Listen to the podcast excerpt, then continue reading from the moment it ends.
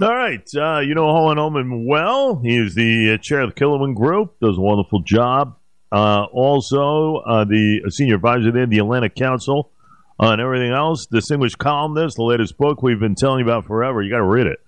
The Fifth Horseman and the New MAD, a massive attacks of disruption became uh, the looming existential danger of the divided nation and the world at large. The aforementioned Dr. Harlan Ullman. Sir, welcome. Good to have you back. Good morning, Jay. Happy day after President's Day. Indeed. Indeed. A lot of reflection, maybe. A lot of reflection. You know, you wrote two very important notes here. We'll get into the, and of course, Harlan runs a great opinion piece in The Hill every week. Um, I want to get back to Wednesday. Uh, you put two very old men running for president.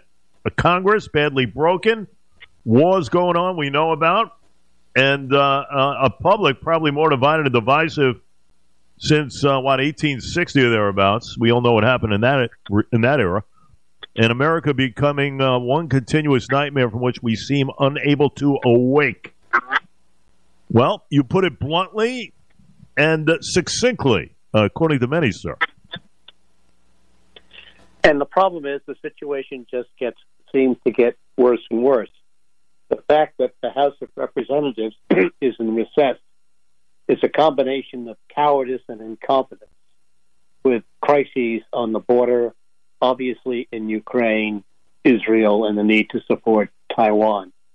Uh, I find it inconceivable that the president, who cannot recall Congress, but he can recall a special session. Harry Truman did this in 1948 to bring back the Republican no to no nothing Congress to session.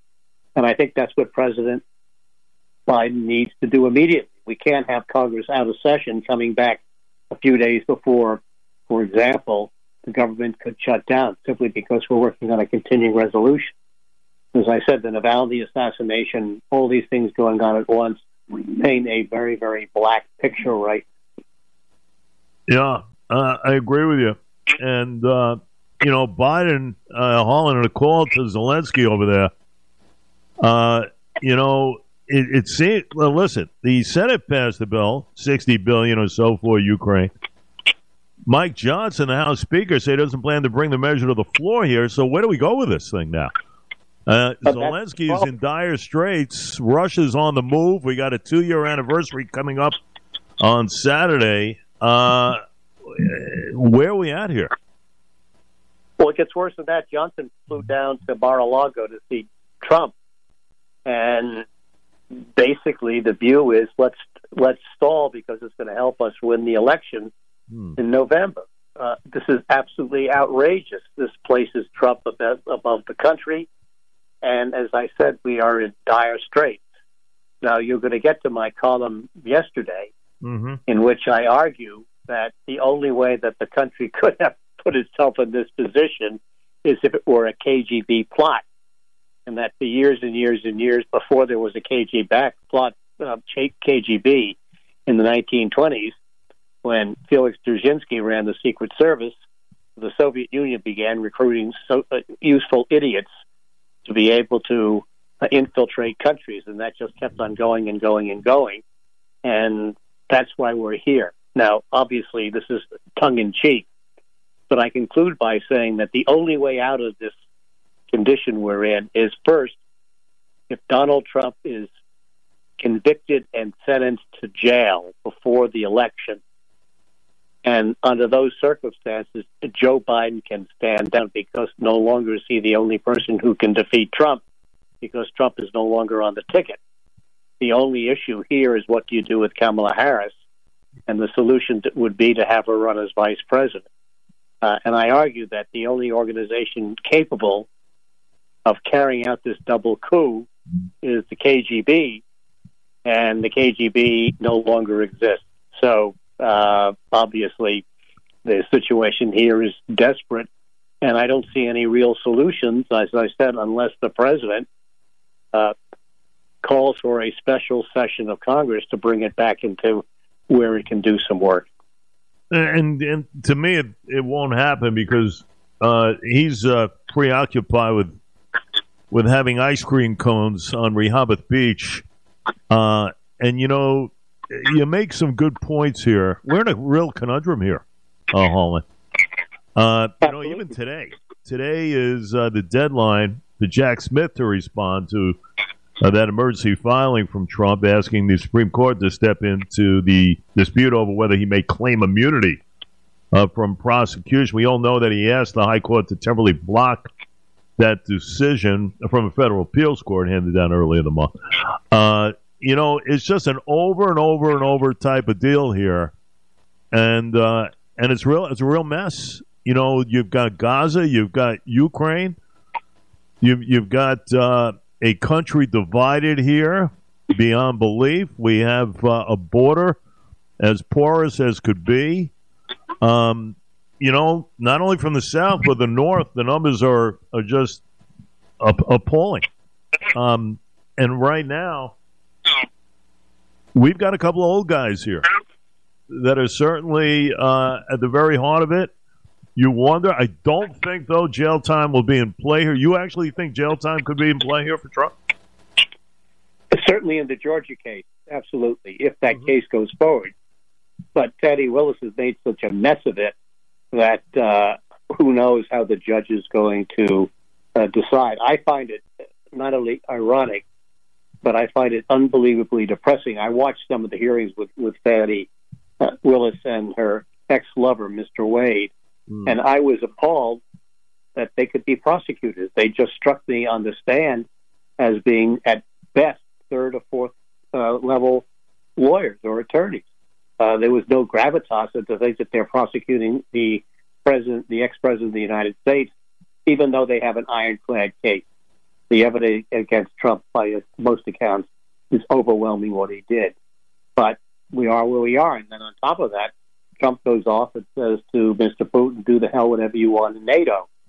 And as some of your listeners may not know, this past weekend was the major security conference held in Munich for the past 60 years, in which all sorts of very, very senior people gathered, and the mood was as black as the depths of night in terms of what's happening, given in America, given what's happening in Ukraine, given what Putin has done, given the depth of uh, Navalny, and also at, corresponding to the same time, uh, former President and Prime Minister uh, Medvedev uh, said that the Russians would be forced to use nuclear weapons under certain circumstances, and that's not a lot of nonsense. But the fact of the matter is, having said it, raises the nuclear specter again, even though it's not a serious comment by Medvedev, but he made it.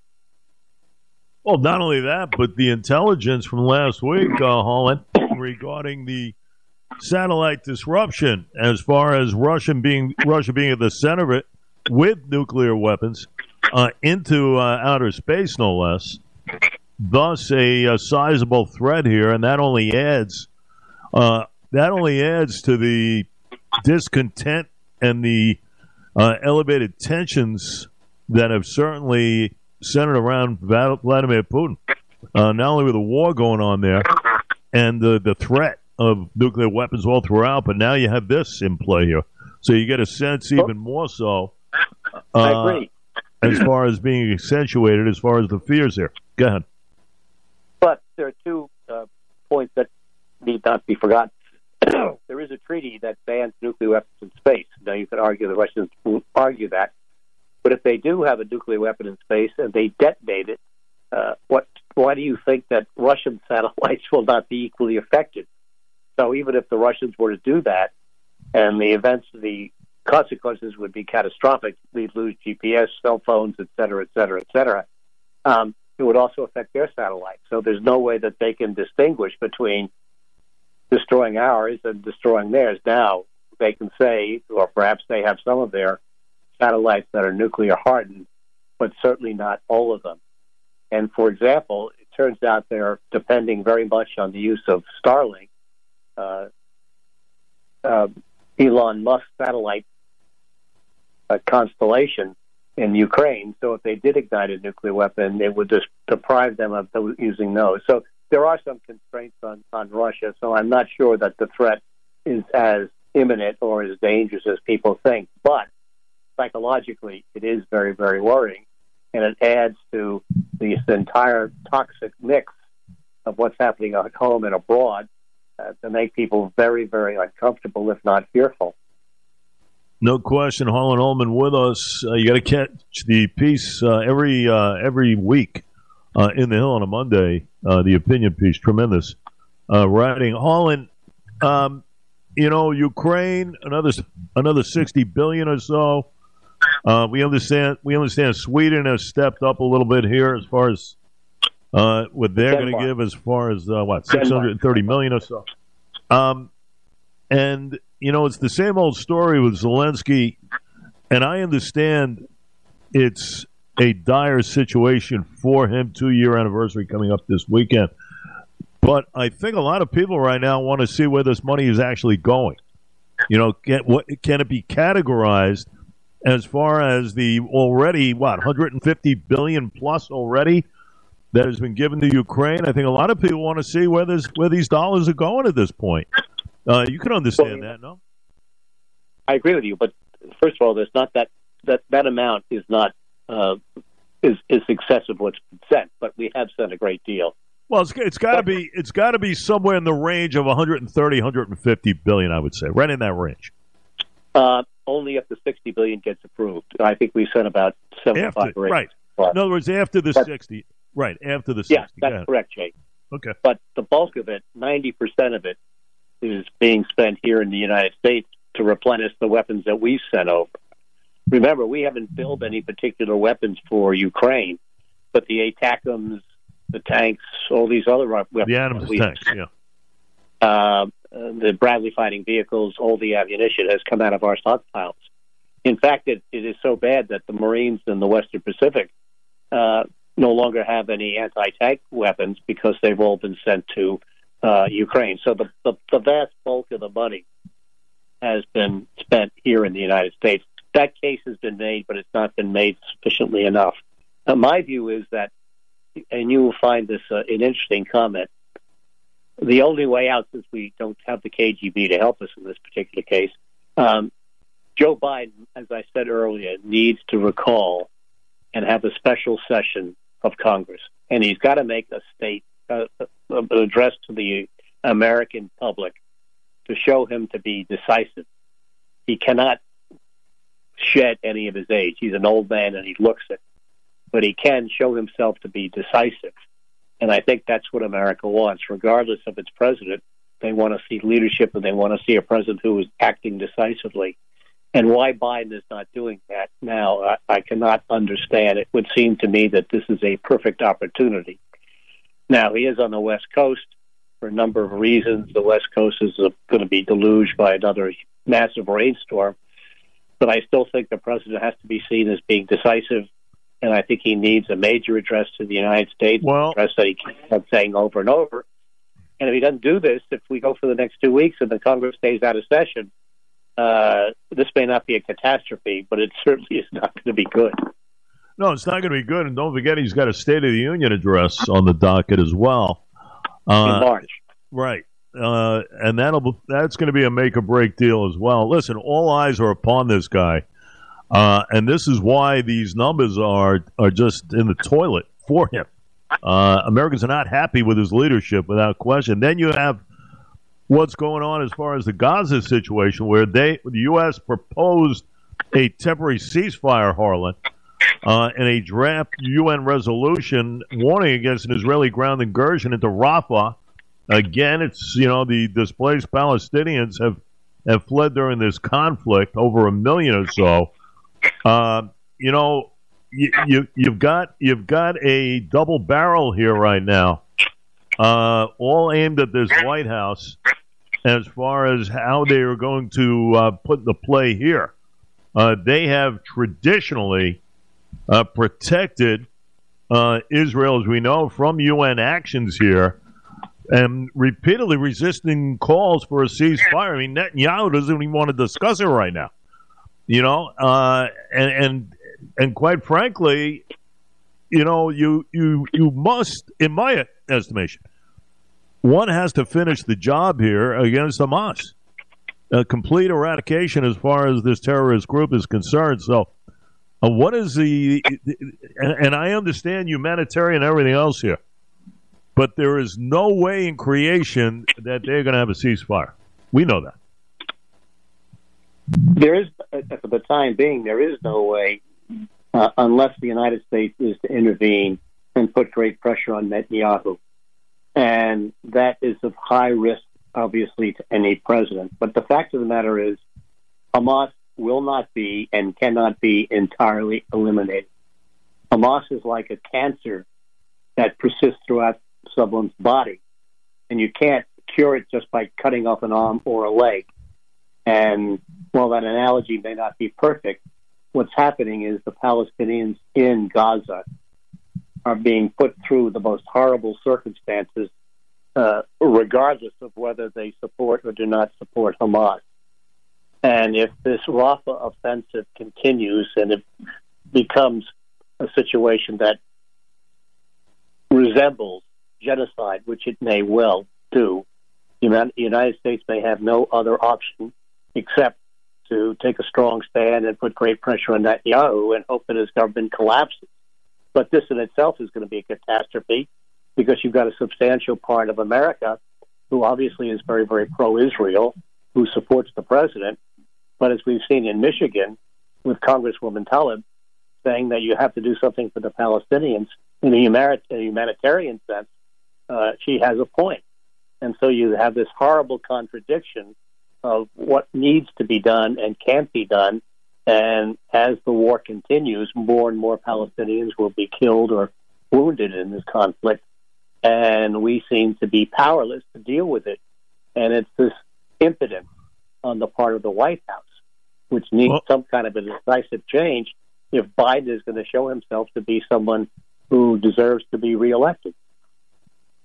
Listen, uh, right now, like I said, it's a conundrum with the White House, how they go about this whole thing. Um, we know that Joe Biden right now doesn't have any influence as far as Netanyahu and, and the IDF. Zero. Uh, and let's face it, uh, Israel didn't start this war, Hall, and you know that. They did not start this mess.